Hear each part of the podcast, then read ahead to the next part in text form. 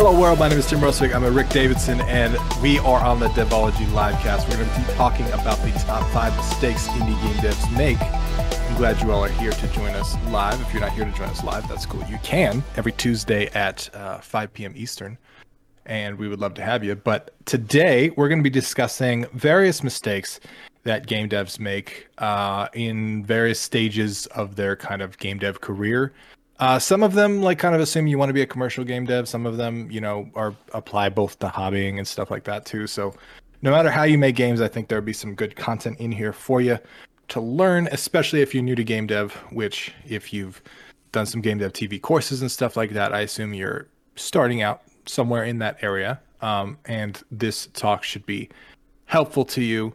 Uh, Rick and I both have a ton of experience in the game industry, and we want to share some of our thoughts on the matter and uh, kind of go through and, and help some people out if we can. So feel free to chat along in the Q and A Q and A live channel, uh, the text channel that's right above the voice lounge, and ask any questions that you want to along the way. Preface them with QSTN if you'd like, and uh, we can we can answer them as we go, or we'll get to some questions at the end as well. So uh, that's it. Uh, Rick, do we want to start with the number one mistake? First of all, I thought you were going to say, when you said uh, Rick and I have a lot of experience, I thought you were going to say Rick and I have a lot of experience making mistakes, which I think we do. I've made a mistake or two in my time in the land of game development. So sometimes it's good to learn from others' mistakes as opposed to smashing into that mistake yourself. But you know what? Um, slight anecdote, slight deviation in our roadmap here, Tim. Let me tell a story. Once upon a time, no, not that sort of story. Uh, I have a I have a brother. He's fourteen. With Rick. He's yeah. Get comfortable, everyone. Grab your latte. Um, I I have a brother. He's 14 years younger than I am. So every now and again, I try to impart some, you know, some clever wisdom to him. Uh, you know, into oh, make sure you do this or don't do that, or whoo, when you get to my age, you know, make sure you stretch. Not that I do, all that kind of nonsense. Um, he doesn't care. He's like, well, I'm just going to do whatever the heck I want and I'm going to learn by the School of Hard Knocks. And so he's out there doing things exactly the same as I was at his age, uh, doing things kind of not really listening, just doing it your own way. And then afterwards, you're like, whew, I wish someone had told me that. It's like, dude, I told you that. So, we're going to tell you some things. Some things will stick for you as we talk about it mistakes, things to avoid, things to do well. And some things you'll be like, eh, you know, I'm just going to do it my way. But when at some point you realize ah this isn't going so well then just make sure you you connect to the fact that you've heard people give you a warning about this realize it early and then take action on it early. It's not a crime to make a mistake. Absolutely not. But um, you know if you do it too many times in a row then it's a little bit naughty. Well you know what else too is a lot of people tend to look to the successes for the answers, right? So they'll watch GDC talks from successful people, they'll follow successful people and all that stuff. When a lot of times the best kind of knowledge and advice comes from people who have made mistakes, who've done the thing wrong, right? Because the people that have been successful don't always know why they were successful. Uh, but the people that have made mistakes understand the value of their mistakes and what happened and what went wrong. And you can learn a lot from what people did wrong and the things that they wish they hadn't done versus the things that they actually did because sometimes the things they did were just timing or luck or people they knew you know all that kind of stuff so mistakes are one of my favorite subjects to be honest because i have learned a ton uh, by just making mistakes and it makes me sound like a failure and i've failed a thousand times in my life. I have five different companies that have failed in the startup world. I've made dozens of games, most of them nobody will ever hear of ever again. And I don't look at that as a bad thing. I look at that as a lesson. Each one of those have taught me things by I've done different things that I've learned along the way, and I've learned that I like certain things. I don't like certain things. Uh, there's faster ways to do things, and there's you know better ways to do things, and mistakes can really help you kind of move forward, uh, no matter what you're you're in. Uh, we're obviously talking about game dev today, but uh, it can apply to life. I think a lot of this stuff a lot of what we talk about applies to life. We're so deep. We're spiritual and deep. Have I told you yes. about this game I'm interested in making? Okay, we'll get to that later. We'll get the chat's already lit up with their favorite topic, but I'm not gonna I'm not gonna go there yet. I'm gonna resist this conversation. I'll wait a little bit before we go there and derail it. So, Tim, what's the first thing on your list of five five things? What do you reckon? I am So the number one mistake, and these are not in any particular order. They're not like in from crazy, uh, you know, worst mistake to best mistake. They're just kind of top five mistakes. Um, the first mistake here is not starting. So that seems Is that a mistake? That doesn't. That sounds like. is that a? That sounds like It's- being kind of. It's like what everybody does. Sounds like uh, being. Yeah. It sounds like being a game dev. It's just not. but there are so many people, and I know this. We know this from game dev TV and stuff too. Like a lot of people will think about game dev. Uh, they'll plan their ideas out. They'll you know write stuff down, but they'll never actually start. And we know that like a lot of people, for example, will um, pick up a course and never start the course. Uh, they'll save YouTube videos to watch later, but they'll never start the YouTube videos. Uh, so not starting is actually the biggest way you can prevent yourself from ever getting anywhere in game dev, right? And in life and in business too. So many people that I meet, um, when I tell them about game, like, oh, I had a game idea. I always wanted to make a game. Well, why didn't you start? Like, why didn't you go along that path? Most people have these ideas and they have the what they want to do, but they never actually do it. And I think the people in this group are probably a little bit ahead of the curve because if you know if you're in a Discord group for game dev and, and stuff like that, you might be a step ahead. Uh, but still, there maybe there's something you didn't start on, and it's not just big projects. It could be small things too. Like maybe you didn't start on that uh, that AI system that your game really needs, right? And you coded your way around it because it's intimidating, um, and stuff like that. So, yeah, I think I think uh, not starting is one of the bigger mistakes And- that people make. and there's a little bit of um, th- that topic's wrapped up a little bit with procrastination. So I, th- I think when we talk about procrastination, in other words, putting something off, not doing it, uh, we think that it's a personality trait. Oh, I'm just a procrastinator. I'm just lazy. I'm just not good at doing those sorts of things and following through. But it's situational. And procrastination, the reason we procrastinate is either because we don't know what to do, we don't know how to do it, or we don't believe that we should be doing it. And so, if you look at something and you're putting it off and you're not doing it, putting it off, putting, putting it off, there's a very good chance you're like, well, I just kind of, it looks difficult. I don't know how, I, I'm not sure if it's going to succeed. I'm not sure if I'm going to be good enough, all that kind of stuff. And then, uh, if you've got a model, a strategy for overcoming that, usually asking someone, talking about it uh, helps a lot. So, finding someone in the community, finding a group you can join, finding somewhere you can be part of. Game Dev TV's got lots of these opportunities to, to meet people, talk to people, and bounce these things and say, look, I'm I'm thinking about starting on this game that's going to be, I don't know, a mobile game. I haven't made mobile games before. I'm just a little bit, I don't know where to start. And someone's going to say, oh, check out this thing or do that, or maybe this, or maybe the other, give you a couple of ideas and possibly get you unstuck. So identify why you're not starting and see if you can get a little bit of a kickstart to to get going. And we've got a question that's relevant to this from Brift. Uh, what about the problem of perfectiplegia? I haven't heard it called that before, but that's great. Uh, when one doesn't want to even start without having things even somewhat worked out before. Uh, I saw this a lot, a lot when I was working in studios as a game designer or as a producer or as, as someone who was setting the vision for something. I talk to programmers and they say, Cool, I need to build the system. Tell me exactly how it works. But my particular philosophy for game design is an iterative game design philosophy where you throw something in the, the engine and you see how it feels and then you expand on it and you follow follow the fun, so to speak. And that would blow their minds. They're like, yeah, but how do I even build that? Like, oh, do you want me to architect and a gigantic sandbox so you can experiment with everything? No, no, no. Just just do what we need to do first.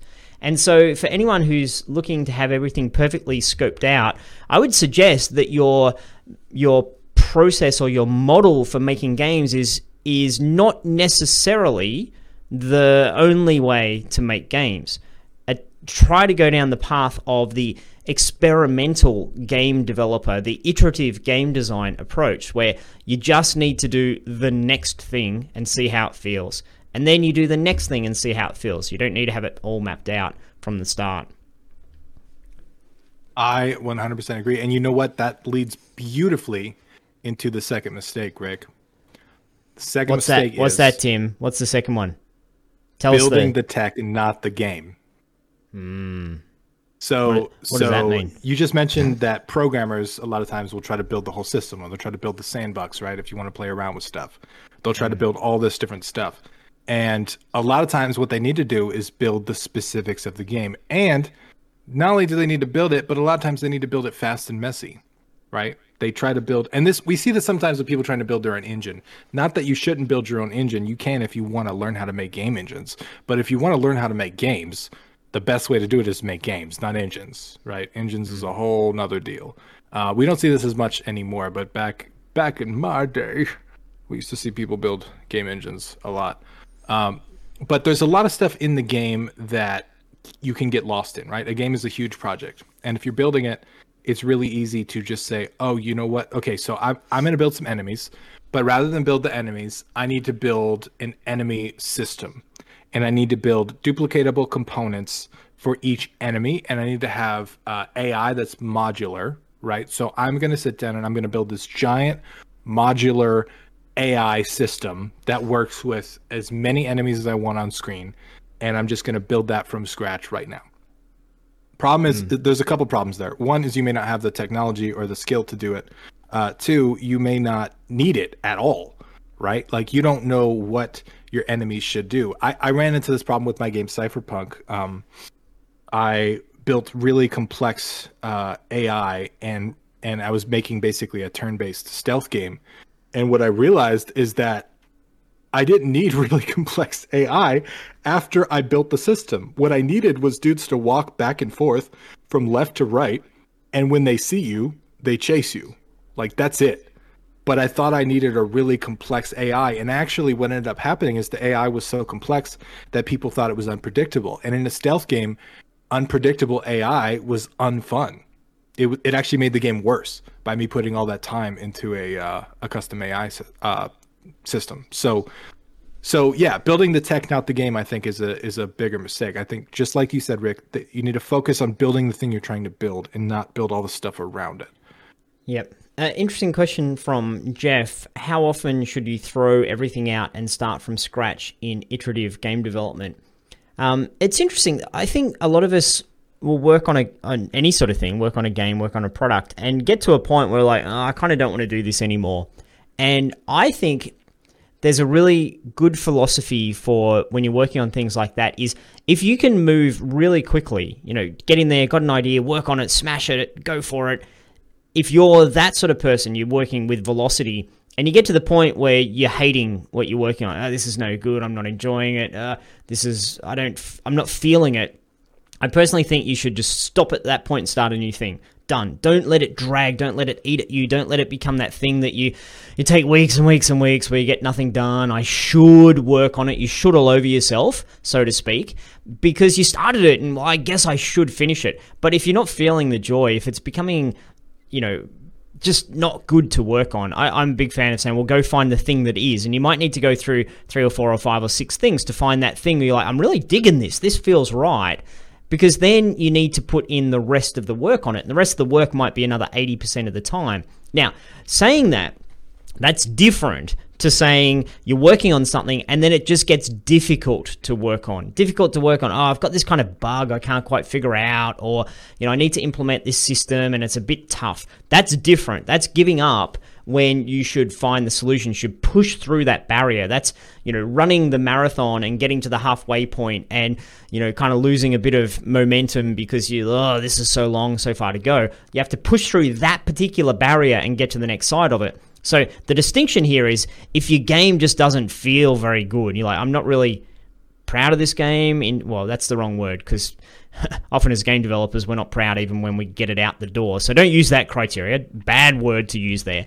But if you look at it, you're like, this game just doesn't feel right. People are playing it and being like, nah, and and you're not digging it. You don't want to work on it for another year, so to speak. Then um, then move quickly. But if this whole approach, you've got to move fast. Iter- Iterative game design, throw it in there, see how it feels. Next, next, next, until you find something that kind of clicks. And uh, one of your other points, I think, Tim, is going to be related to uh, related to how you make that decision. Can I go to Can I go to your point number? What is it? Do it. point number fi- five. I do this, don't I?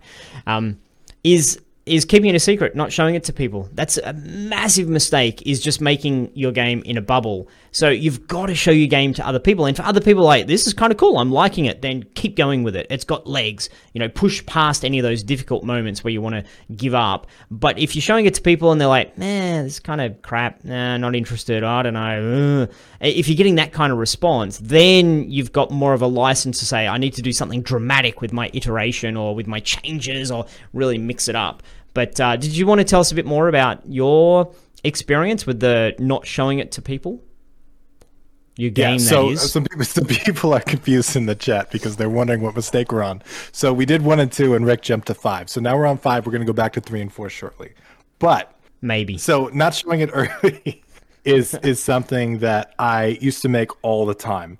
Uh, it's if you don't show off what you have early, it's very easy to one lose momentum, but two, if it's like a commercial project, for example, you you lose a bit of uh, momentum. You you can lose a bit of you can lose a lot actually, but with from the marketing perspective. Uh, I have to lo- stop looking at the chat while I'm trying to talk. Yeah, yeah, me too. I'm looking. I'm like, I'm like, making me pause here. Um, so, uh, not showing it early is something I did uh, pretty often with my early games, but I found that with uh, my latest games, one of the things that I've done is is almost all of the work. I've adopted a philosophy of like working in public, basically.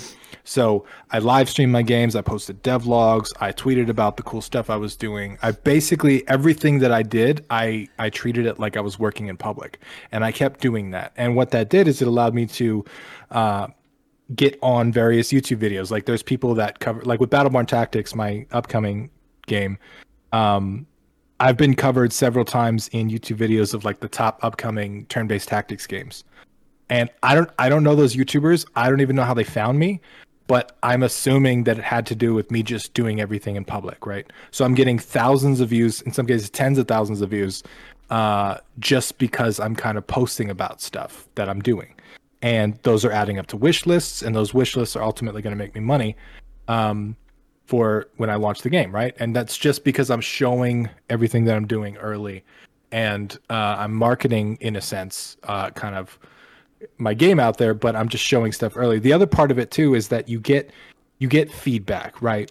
If if you want to launch a successful uh, commercial game, right? Like you want to actually make money from your your stuff, you need to have in the startup world this would be called product market fit, right? You have to make sure your product fits the market. The thing that you made needs to fill the need that the people have, right? And in games, it's really easy to kind of fall in love with your little creation, but there's not actually demand for it. Like nobody really wants it, right? And especially we're we're in this problem now with all these indie games that are launching.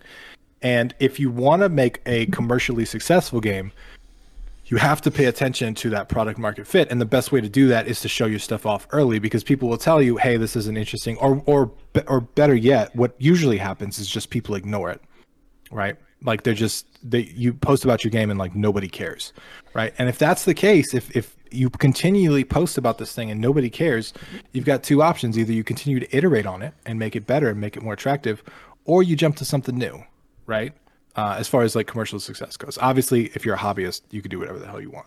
But yeah, and you so know, I it's important. I I mean, you you and I have been doing lots of preparation and research for our upcoming uh, indie game marketing event this weekend, and we'll tell you guys a little bit more about that later on if you're interested.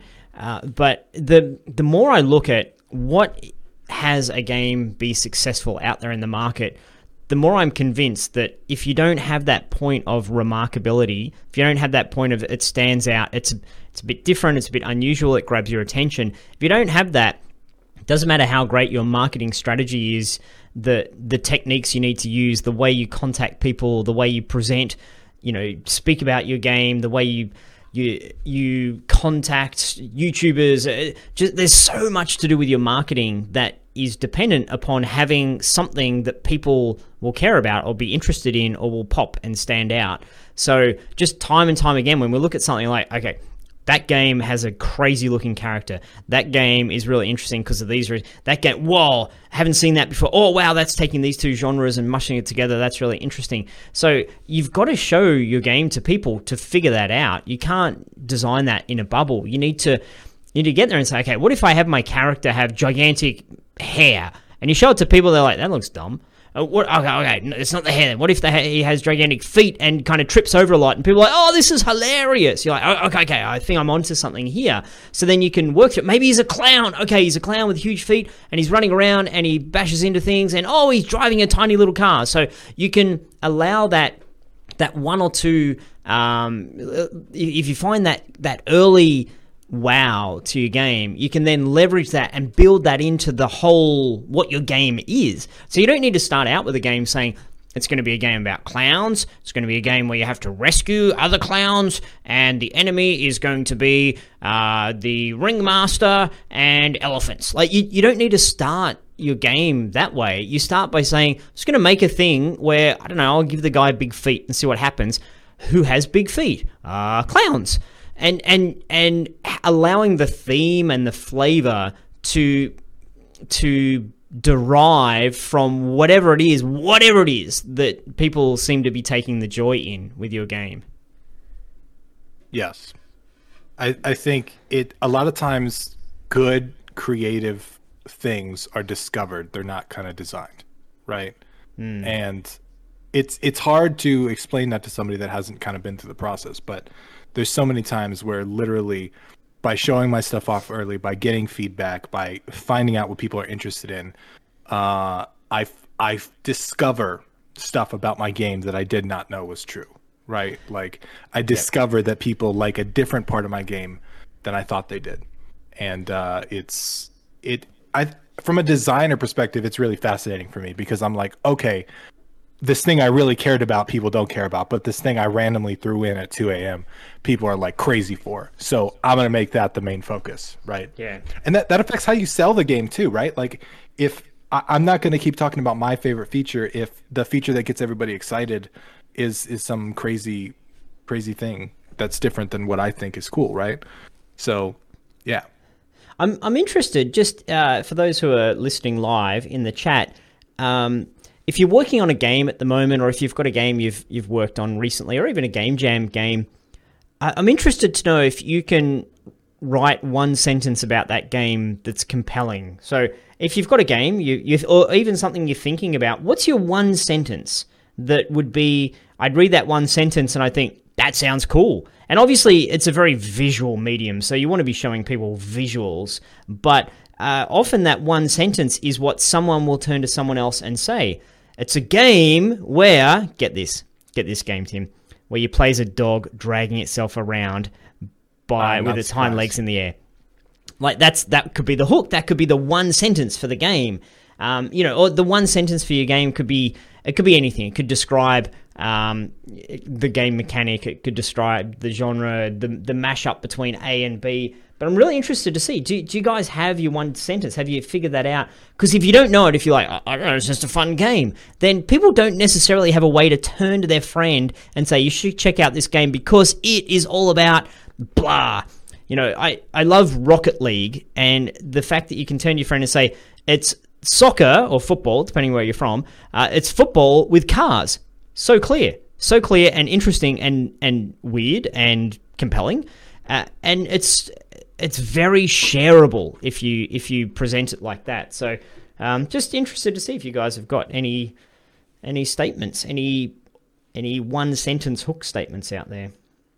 Rocket League's interesting too because literally in two seconds of a GIF, you can tell what the game is.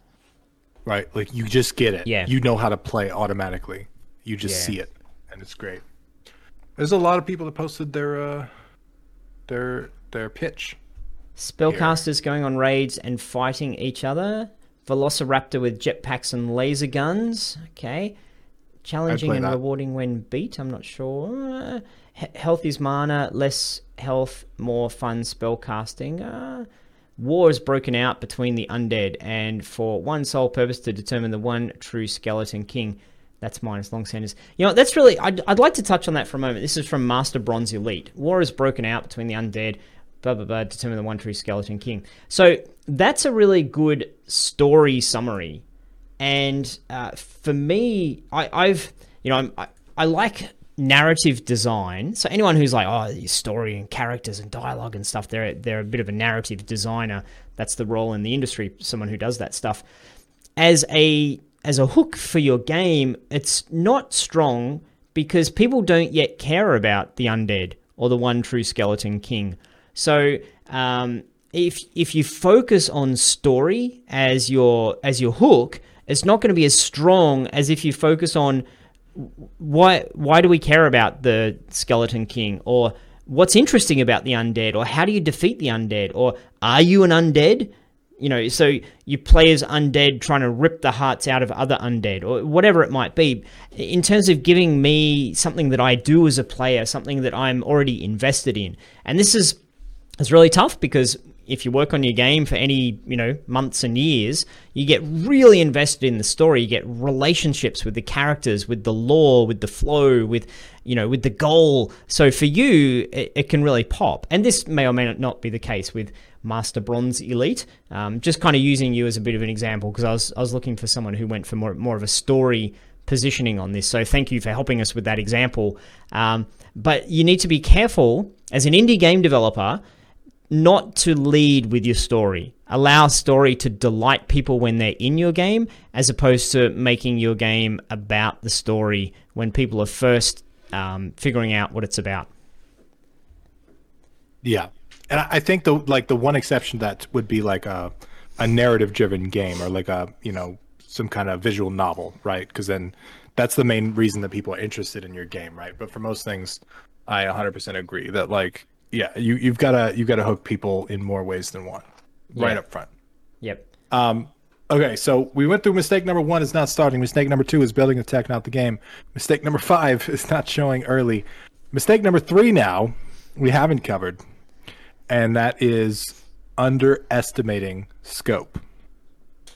So remember, this is mistakes that indie game devs make. A lot of game devs are beginners, and one of the first things that beginners do is they learn a little bit of game dev and they learn enough to be dangerous, right?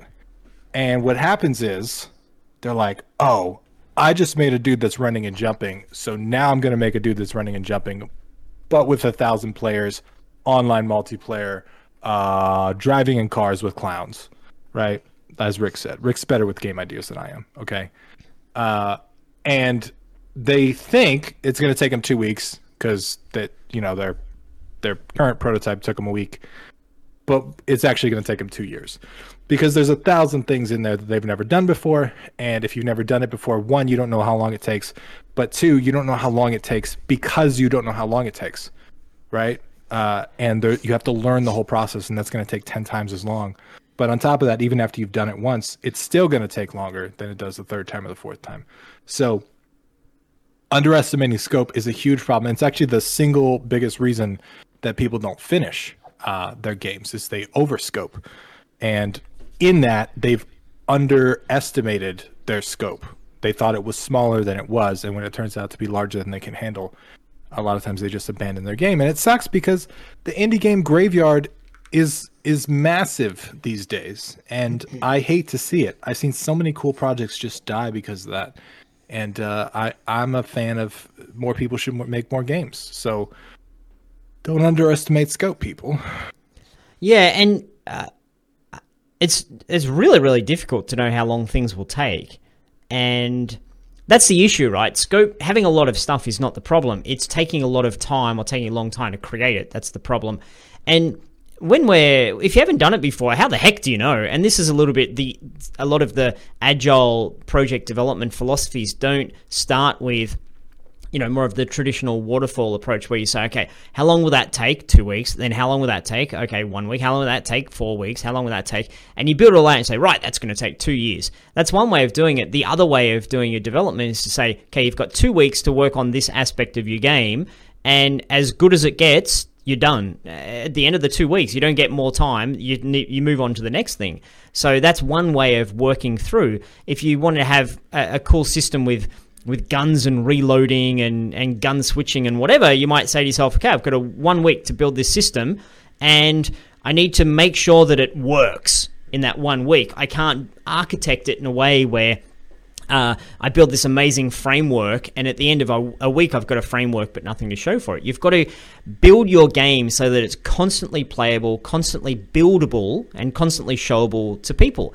And the the strategy I would say to avoid overscoping is write down all the stuff you'd like to have in your game, all the nifty ideas, all the amazing stuff. Put it in your backlog. So in other words, here are all the things I'd like to do, and then prioritize them in terms of most important to least important in terms of your game being enjoyable and and hitting the experience you're trying to hit for it. And uh, and start with the most important thing for your game and get the most important thing for your game really tight and interesting and polished and playable and fun. And if you don't get anything else implemented in your game, your game should still be playable. And uh, as yeah. you get a bigger team, as you get more people on your team, or if you are working in a bigger studio, you don't have to follow that same approach. You can have you know, eight different people working on eight different things at the same time, and the game only kind of works when those eight things come together. But as an indie game developer, you need to be smart about the sort of game that you design so that it can work if you only get two of your 10 cool features done. It, it can't rely on more than a couple of the features to even be playable. Uh, if that's the case, you need to change your design. Right, which is why the the traditional like meme of game devs making an MMO is so like prevalent because look at how many features you need for an MMO to be functioning, right? Just the basic log in, interact with another player, fight an enemy on a server is a ridiculous amount of work to get that running. So, I, and that goes back to our number two of building the game and not the tech, right? Like you want to, whatever you're trying to build, you should focus solely on building the thing that you're trying to build, not build the technology around it. You can always refactor it if you use it later, right? Like if you're and again, I, I build a lot of turn-based, grid-based, uh, technical kind of uh, procedurally generated games. So they're systems games, right? And I have to build a lot of systems. And I learned early on if I start building the systems before I build the game, I almost always have to rewrite the systems. So now I prototype very rapidly and I make I if, if I have to make an item, for example, I don't build an item system. I put one object in there that's got a thing and I hack it together with this other script. Sometimes I'll even use like visual stuff in in um, various things like plugins and stuff like that just to make stuff as as easy as possible. I'm especially doing that since I've been learning Unity. Like I don't even I'll use Playmaker or whatever the hell to just plug stuff in.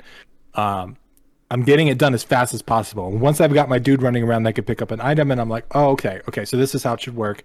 This is what it should do. And then I tweak it and I edit it, and I'm like, okay, that's what I want. I want 10 more of those. So that's when I build the item system, right? And yep. uh, you can just save so much time and, and so much energy by figuring out what you want first than than trying to build out the whole system before you're sure if you need it. Yep, exactly. Uh, it, it's not listed in your list of mistakes, Tim, but I think related to, to this conversation is um, leaving it too late to make your game look pretty. And the way I was taught game development way, way, way back when was more of a traditional software way of doing things. So you you come up with the the big ass game design document, you spec everything out, you get in there and you build it, and then once you've got everything kind of tight in terms of gameplay, then you start to create your art assets and you make it look good and then you polish it. And that's a good flow if you're on a gigantic team. And this is why I was trained this way, is because they were training us to work in AAA studios. Because y- you can't bounce around. If if someone's like, mm, you know what, maybe our characters are going to fly instead of run, and and everyone, you know, the 50 artists who have been assuming a particular way of making it, they're like, what? You know, we're throwing out all our work. So you need to kind of when you've got a big factory of people making a game, you need to get a lot more certainty than that. But as an indie game developer, you can do these things where you say, okay, I'm pretty sure my, this is how my character is going to run. I'm pretty sure this is how the world is going to be. Uh, I'm not going to go and change the gameplay dynamics so much that it breaks the world. It's time to put in some assets so that you can, first of all, so you can feel good about the game. There's nothing uh, well, not nothing, but there's a really great feeling, I think, when you're working on your game and you go from cubes and blocks and programmer art or placeholder stuff, and then you put in some nice assets. You're like, ah, this feels like a game. This feels good. I'm excited. You do a lighting pass on it to make the lighting look the way it's supposed to. You, you add some particle effects, you add uh, some sound effects. And so that when you're showing it to people and getting them pumped about it, they're getting more of a, an accurate representation of this is what the game could be. They're not commenting just on, you know, a cube bouncing into another cube. You know, that could be fun in and of itself, but when you get the right. visuals in there, then then they can really start to feel it, and the lighting as well. And if it's a 3D game, make sure you get a decent skybox in there. Don't just use the standard skybox, and um, and you know make sure your animations don't look hokey, so that you can people don't get stuck on. Oh, this game seems okay, but why does the character? Why does his animation look dumb? You're like da da da da da. Don't worry about that. I haven't put that in yet. Um, I think it's really important as indie game developers. Once you lock in that first feature, that you're working on. Say, for example, it's it's movement or or combat or something. You're like, cool, that's feeling really good. I'm really happy with it. Get some assets in there. Get the character asset. Get the enemy asset. Get some yeah. world assets. So you've got a pretty corner that you can be like, this is this is what the rest of the game's going to be like and feel like, and it's motivating. Yeah, I think I think it really matters kind of like who you're talking to, especially like if you're gonna put the game anywhere in the public, a lot of people don't understand the difference between a cube and a fully animated character. And so when they play the cube, for example, and they move left and right, they'll be like, oh, it feels weird. What they don't realize is that the animation of the character is what makes it feel fluid and like and and punchy and stuff like that. And yep. sometimes you'll get some really weird feedback too. Like I've gotten feedback on placeholder stuff of like, oh, the controls don't feel responsive. And it's because the animation was off, right? Like the placeholder animation uh, took too long to ramp up, whereas like the actual animation only had one frame to start moving, for example. So like it it can throw you off as a beginner to get feedback like the controls aren't responsive. When it's a completely different thing it's a it's an asset that you haven't even made yet and it's an animation speed issue right? Stuff like that happens kind of all the time. So it's important to keep that in mind and and um I agree, especially if you're going to be showing off early, like our tip number five is if you're going to be showing your stuff, you want to make sure that it's it's polished and good to go. On top of that, just to add to what Rick was saying, is that like there's a lot of polish stuff. There's a lot of particles and jumps and physics and uh, tween effects and ripples and just like polished things that can actually make a boring game fun.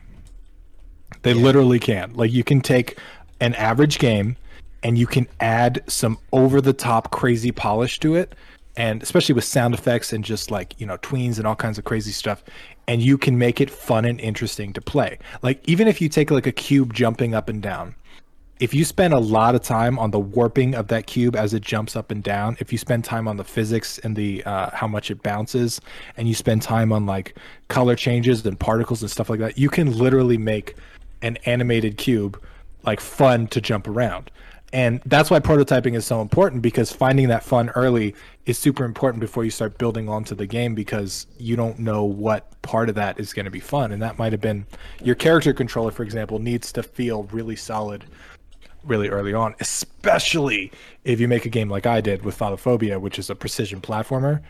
Uh, you need to get your character controller sorted out asap because i made the mistake of after designing 100 levels changing the uh, the physics calculation slightly, which threw off the jump, which threw off the run speed, which threw off all 100 levels that I had built.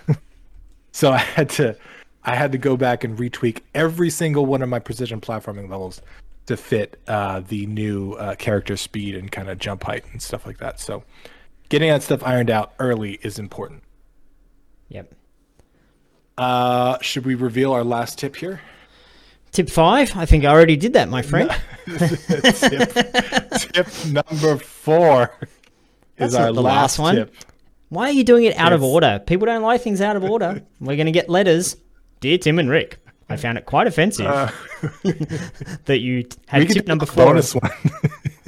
I think I added a bonus Someone one. said you did. Uh, not making it pretty fast enough. You know what? I'm going to add a bonus one too. Someone else mentioned that after I had the not starting tip, that not finishing was going to be another tip. Bonus number two is not finishing. That's a lot of people don't finish their stuff, and uh, they really, really should. Uh, because yeah. in addition to not starting, that not finishing, not getting over that final hurdle, is it kind of from a commercial sense, it definitely puts everything to waste. Like obviously you've learned stuff and you've kind of uh, gotten better as a as a game dev, but um, you you didn't finish it and you didn't launch it, and that's what you started the game dev for, right? You you wanted to finish stuff. You wanted to launch a game. You wanted to show your friends. You wanted to say, "Hey, people, I'm a commercial game dev," and um, I think it's important. But Rick, do you have anything to add before we move on to our final tip number four? No. no, go okay. for it, man. Tip number, tip number four is crunch. I think that's one of the biggest mistakes that game devs make. And we talked about this a little bit on our previous uh, chats. Mm, contentious. It's okay. I, am ready to hear what you've got to say, but I've got a counterpoint. So let's Good. hear it. Let's great. hear it, Big Shot. What do you got? So um, I think some of the best points are happen when we have different opinions. I think it gives both perspectives, so it's great. I agree. Um, so Captain Crunch is a horrible cereal, and nobody on the planet should eat it because it destroys the roof of your mouth. It's a huge mistake. And no, I stole that joke from chat. Um, crunching too hard for too long on a game, and crunch is basically the term for overworking yourself, working too many hours, not taking breaks, all that stuff um, can destroy your motivation completely. It can burn you out, and it can actually lead to a lot of the other things that we're talking about. It can lead to um, not finishing your game. It can lead to not showing your stuff because you're demotivated. It can lead to not starting on the stuff that you need to start on. It can lead to a lot of the other mistakes that we're talking about. And literally, it can be a symptom of working too hard for too long. Now, I'm a very like creative motivational person. So it's it's harder for me to work consistently the same amount of hours every single day as it is to do nothing for a few days and then work really hard on a lot of stuff. Right? So it's been a kind of a learning experience as I've kind of learned to be a little bit more consistent. But by default, what I want to do is I want to have a cool idea, spend 16 hours a day for four days, and then never touch it again. Like that's kind of what my body wants to do by default. But I realized that the 16 hour days were be, because they were causing the never touching it again. So if I could force myself to stop working uh, and kind of chill out a little bit, I could maintain that consistency over a longer time. A lot of people think of discipline as working when you don't want to work. But I believe discipline is also not working when you want to work right? That's the harder part of it for me is like when I'm really inspired, when I'm really into my project and I want to work till 6 a.m. Uh, having the discipline to stop myself and saying, no, I can't do this anymore. I've already been at this for six, eight hours. I need to chill out. Uh, that was really hard lesson for me to learn. So uh, crunch, I think, is one of the bigger mistakes that people make. Rick, what's yeah. your counterpoint? Well, I think you I think you gave it pretty good flavor and context, but uh, for me, it's uh, again using the marathon comparison. If you if you do a sprint when you're three quarters of the way through the marathon, you're gonna mess up your race. Like that's not the time to sprint. That's not the that's not when you should be doing the dash. Uh, it doesn't make sense. You're gonna burn yourself out. But the time to do a sprint is when you're in sight of the finish line and you give it everything you've got to get to the finish line.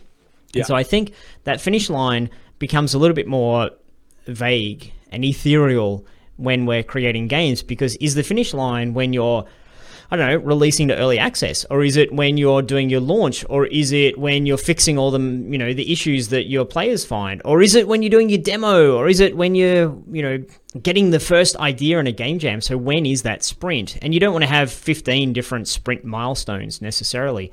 I think though, if if you have identified, here's the big moment when I'm going to uh, you know, properly release the game or properly make it available to people who can pay for it and that's in two weeks' time. I think there's something, there is a joy in that two weeks of giving it everything and working around the clock and really putting as much um, time yeah. and effort and, and, love into your game. And then after that, you have a break. You know, hopefully you've done it in a way where you, the day after launch, you're not then getting super busy fixing a bunch of stuff or doing, you know, 20 hours of marketing it, marketing a day or whatever it might require. Uh, but if you've if you've had a push, if you've had a sprint, then I think that can be there can be joy in that. The same as if you sprint at the end of a race. You know, if you're running, there's some joy in that.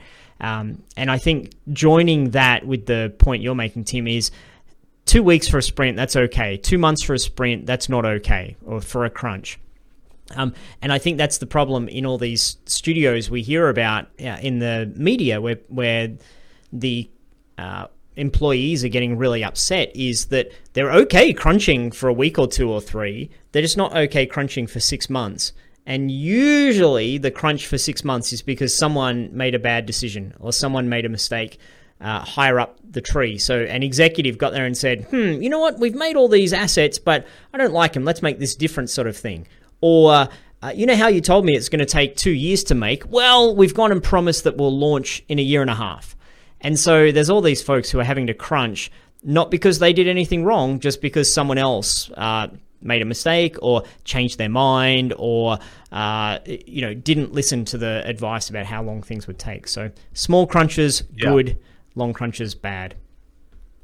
Yeah, I, I agree with that, and I'm okay with with short sprints. As a matter of fact, some of the most magical things that have ever happened to me in game dev have been in those short sprints. Right, um, for launch of my game Phylophobia, I did six hours a day, six days a week for the last like four weeks, and I was streaming it all live. And uh, you know what? It was after launch day. It was actually a weird feeling of loss. Like I was like, yeah. wait, no, I want to, I want to get on and work six hours. I want to go on stream. Like I want to go back to that. So I had like this weird like kind of missing it. But in retrospect, that was the perfect amount of time because I I had I was working towards a goal. I was focused on that goal. I was making it happen. I made it happen and then I kind of I chilled out afterwards. I think if I had kept that going for 2 or 3 months, I I might have never touched game dev again or or for at least for a very long time, right? So um I, I think quick sprints like game jams especially weekend long game jams are like perfect for me because i can sprint all weekend and have fun with it uh, but at the same time not like extend myself for two years i, I agree with you completely i think quick sprints are good um, longer term sprints uh, can be very bad so. There's also there's also a skill that's it's really difficult skill. I, I haven't mastered this skill to perfection myself, but there's a skill in taking the 80% approach. And what I mean by that is you work through all the things you need for your game and you get them to 80% good enough. And you look at it like, oh, that's pretty good. You know, I could could do a little bit of um, polish on that and make it better. Or that asset could use a bit of work. Or you know, that bug, oh, it only happens in rare occasions, but it's still a bug.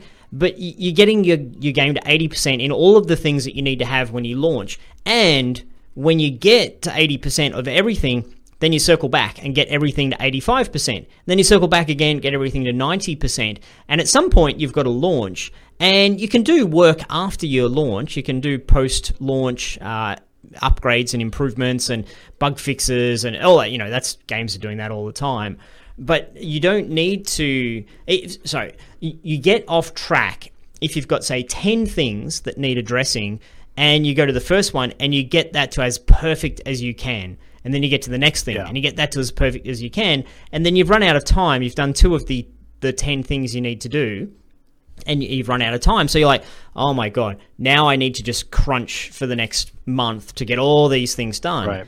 because this one thing that only got to 20% that can't oh i can't launch my game with it at 20% it doesn't work it's the whole yeah. the leaderboard crashes the game ah. so get things bug free get things near enough is good enough and then um, and then go find the next thing to get a little bit better. That that's that's a yeah. huge. You can lose days, you know, hours, days, weeks just going and making this one little asset, making it better and better and better and better. Like, but you've got another hundred assets that you haven't touched yet. What are you What are you doing? Right. Like, stop it! So, but, but that's the joy. Like, I I can get this can look great. This character can look so amazing if I just keep working on it. But you got to stop. You got to move to the next thing. Yeah, two things to add on that. One is that like people don't realize how many diminishing returns are involved, especially in creative art. So like getting a model to 80% could take 10 hours, but getting a model from 80% to 90% could also take 10 hours. And then getting a model from 90% to 95% could take 20 hours and so on and so forth, right? Like they don't realize the diminishing returns that a lot of this stuff has. So getting it to 80% is super good advice because it lets you kind of sprint in a in a way to get everything acceptable uh, to where you can launch. And then the second thing to add on to that too is that when the game comes around to launch, there are so many things where you're like, you know what, eighty percent is fine. you know, like yeah. nobody noticed that the jump animation was a little wonky and it was only 80%. Nobody said anything. So yeah. we're rolling with it. There there there had to be a hundred things on my Trello list for Phasmophobia when I launched it that I was like, I have to fix this before launch. And then the closer we got to launch, I'm like prioritizing and all those things just got pushed to the bottom and I prioritized like game breaking bugs and there was literally a bug where like the last boss you couldn't you couldn't kill, so you couldn't finish the game. I'm like, all right, all the rest of the stuff is out. Let's finish the literal bug that stops you from finishing the game. Um, so yeah, you start to prioritize and you start to realize like a lot of the stuff that you thought was super important actually wasn't important at all. And yeah. uh, the 80% approach is a really good one because so many things are actually plenty good enough at 80%. Yeah. The one other mistake, another bonus. Can I add another bonus? uh, that, that game developers make is making is not making an experience. And if you look at the best games, games that you love, games that you enjoy, it makes you feel a certain way, makes you reminds you of a certain thing, uh, has you uh, feel like you're a certain role or a certain person. You know, you're playing FTL, you feel like the captain of a spaceship. You're playing um, Gears of War, you feel like you're a you know you're you're actually in war as like a war correspondent, following folks around and, and battling it away. Uh, if you're playing, uh, you know, a, a, MOBA, you feel like you're you're actually um, you know sudden that the whole sudden death kind of feeling. Uh, or a battle royale, perhaps that's more the sudden death, whatever it might be, giving that experience. But we focus on the mechanic. We focus on the um, the just making a, a game that ticks the boxes into I need to be able to jump, I need to be able to shoot, I need to set a goal, I need to give a reward for the goal, I need to have a sound effect play because we're down the trenches, we're deep down in it, deep down in the how do I make this thing work? Aha! I wow! I made the guy fly. Whew! That took a, a week, but he's flying. How amazing! And it's really difficult to then snap your brain into, but how's the player going to feel about flying? Okay, now I need to put some love into it. So when you fly, do you feel like you're Superman? My game, I'm trying to make people feel like Superman flying fast and and how at the moment when you fly, it kind of feels very mechanical. So how do I tune that and tweak it and and adjust it? And how do I get some some the the sound of the wind making you feel like you're going really fast? And and how do I smash into buildings and have this loud crash? So you've got to turn these mechanics into experiences and then as you go along, your game is going to feel it's going to it's going to make people feel a certain way. Yeah, I think that's a fantastic bonus. There's a lot of stuff that can be said about coherent game experiences. There's so many like simple game mechanics and just basic games, but they do the experience part right. Like they do the the uh, the setup and all that right. You actually know what's a really good example of this is Jonas Tyroller's uh, game. He was nice enough to let me play it uh, before launch. It's not out yet, but it's called um, Will You Snail, and that game, like I made a platformer, right? Uh, and I played his platformer, and I was just like, "Oh my god, this is such a coherent experience." The whole game, this AI is trying to kill you, and that's what the game is basically about. Is like it's a game where an AI is literally predicting your moves and trying to kill you, which is an amazing setup. But the way that he puts that AI in the game, constantly antagonizing you, uh, constantly making fun of you and and all that. It just it was a beautiful setup, and I think that's probably one of the best first thirty minutes I've ever experienced in an indie game. So, um, mm. yeah, it, it's so important. Yep. Uh, awesome. Do we want to? You want to look for some questions, Rick, while Take I kind of summarize yeah. everything? Okie dokie. If you guys got any all questions, right. just pop a QSTN. Oh, okay. You were going to summarize. I thought you were going to like type something up or you know write some notes in your journal. Dear diary, today we had a great session. we didn't talk about. I mean, we, you don't. We didn't talk about Draggy Dog at all. You know what would be a good game? I've got a game idea. I'm not going to say it. Okay. Actually, so, I did say it already. We already talked about it. you know what? The community says it for you. You don't even need to say it anymore. Yeah. Literally, when you started talking, somebody was like, "Is this going to be about Draggy Dog?" Draggy Dog, such a good game. Someone's going to make it. I saw a screenshot. Top Someone... five. Yep. Oh, you're trying to summarize. I so I misunderstood what you're saying. You want me to stop talking or keep talking? Uh, it's comedy comedy hour with You Rick and Tim. ideas, Rick? I Okay. do. You want to hear? Top them? five mistakes. oh my god. Top five mistakes indie game devs make. Number one is not starting. Get your stuff started. Actually get started. Number two is building the tech, not the game. If you're working on a game, focus on building the game. Don't worry about the tech until you need it, and you don't need it right up front. Number three is underestimating scope. Make sure you're scoping small and you're building tiny chunks that you can actually, um, you know, bite off at one time. Don't uh, build anything too big. Crunching number four is crunching too hard for too long. Quick sprints are fine, but making stuff uh, fast for a very long period can kind of burn you out. Number five is not showing early or not starting marketing early enough. Uh, it's super important if you're planning on marketing your game or you plan on getting feedback and stuff like that. You want to show your stuff off early. Bonus number one tip is not making it pretty fast enough. The aesthetic look of your game is the single uh, best way for people to find you and find out if they uh, like your game. So making it aesthetically uh, pleasing quickly is important if you're going to be showing it off. Bonus number two is not finishing. Obviously, you need to finish to launch anything, and uh, if I would say that there's there's a one massive population in game dev, it is the people that have started but not finished. And so many people, very few people, I would say less than 10% of people, uh, in my estimation, uh, finish their games. So that's important. And bonus number three is not making a coherent game slash fantasy experience. So figuring out what your game's fantasy is, what what your what the experience is you want to deliver to the player, and kind of making that coherent and making that um, flow through the game in uh, many different ways. It's kind of experience. So let's take some questions. Yeah, if you guys got any questions, there's a question from Brift. How does one find people to work with, especially as a poor hobbyist with overly grand ideas? The the thing we've concluded there is game jams. So when there's a game jam coming up, hey, does anyone want to team up? Make sure you've got a skill to bring. You've got to be more than just someone with uh, overly grand ideas, because it's not the most valuable skill set to bring to a team. But if you've got some design skills, you've got some implementation skills, bringing something to the table, and then team up with people for game jam. Hey, anyone looking for a for the sort of thing that I can bring? And you know, if you can't bring anything, then you need to get some skills so you can bring that to the table. Uh, that's super important.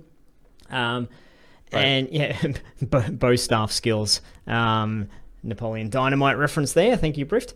Uh, so yeah, bring something. Game jams. This community here. Find people. See if you find people being active and saying good stuff. You're like, oh, that person seems pretty cool. Strike up a conversation. Hey, what's your skill? What's my skill? What are you up to? Work on something small first. Work on a, a week long game. Don't start with the big thing. That's how I would go about finding people to work with. Totally. And and like Rick said, you gotta you gotta date before you get married, right? So like um, game jams are a perfect way to find people because it's a small commitment, and then you might have a week long game jam instead of a weekend game game jam, and then after you do that, it's a lot easier to to work on a game for six months with somebody, right? Rather than just saying, "Hey, do you want to go work on this two year project right out the gate?" They don't know you, they don't know anything about you, so um, Hey, it's uh, important Tim- to kind of start that. just just while I remember, we haven't mentioned it. We've been talking about it a lot, so we're just about to stop talking about it. Our uh, indie game marketing event we're doing this weekend, the 23rd and 24th. So it is officially the last minute. If you've been waiting for the last minute in order to check it out and see if it is for you, it is now the last minute. Uh, we're going to be loading that up with tons of good stuff. Even if you can't come along for all of the eight hours that we're doing over the weekend, uh, you can come along for some of it. You can ask us questions. You can bring your ideas, your games, your marketing strategy, where you're getting stuck, uh, and then you can watch the live recordings later. Live recordings are only for event participants. We're not going to be flogging them off and selling them. Uh, they're just for people who are coming along uh, to the event. We're trying to be as um, as valuable and as authentic as we can for those folks who are at that stage of wanting to uh, improve their marketing and really understand how they can make their first thousand dollars on Steam. That's what we're trying to do for you. And uh, Tim and I have been focusing a lot on that in a lot of these conversations, a lot of these Devology live casts, because marketing has been top of mind as we've been preparing for the event.